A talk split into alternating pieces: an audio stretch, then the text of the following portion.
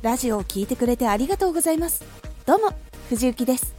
声優時代の経験を生かして発信初心者の方へ向けて情報を発信しております。現在朗読歌などのエンターテインメントを詰め込んだイベントを開催するのを目標に活動中です。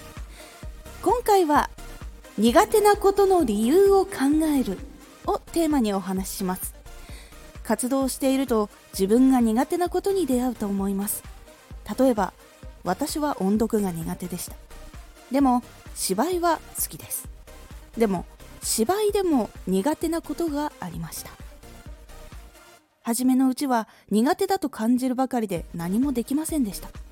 でもお芝居をするところまで苦手があっては困ります。自分の夢はその時声優だったからです。なのでその理由について考えました。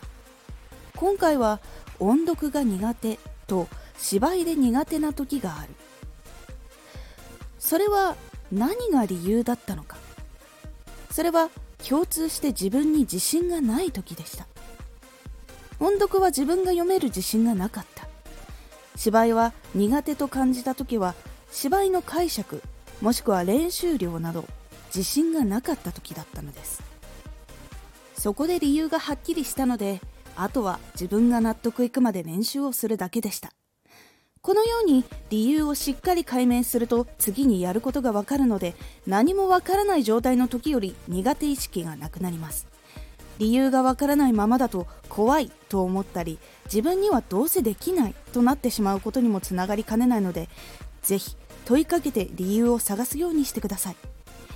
問いかけ方は何が苦手か。どうして苦手か。そして解決するにはどうすればいいか。です。このことで苦手克服にもつながっていくので自分に自信がなかった人も乗り越えていけるようになっていきます。乗り越えていけるようになると自分の自信もついてくるのでおすすめです。そして何が苦手だったからこうして解決したなどラジオで発信していくこともできるのでいいことも盛りだくさんですよ。ぜひやってみてください。今回のおすすめラジオ。ラジオ初心者ラジオを成長させたい方におすすめ。再生回数ゼロからのラジオ運営チェックリスト5選。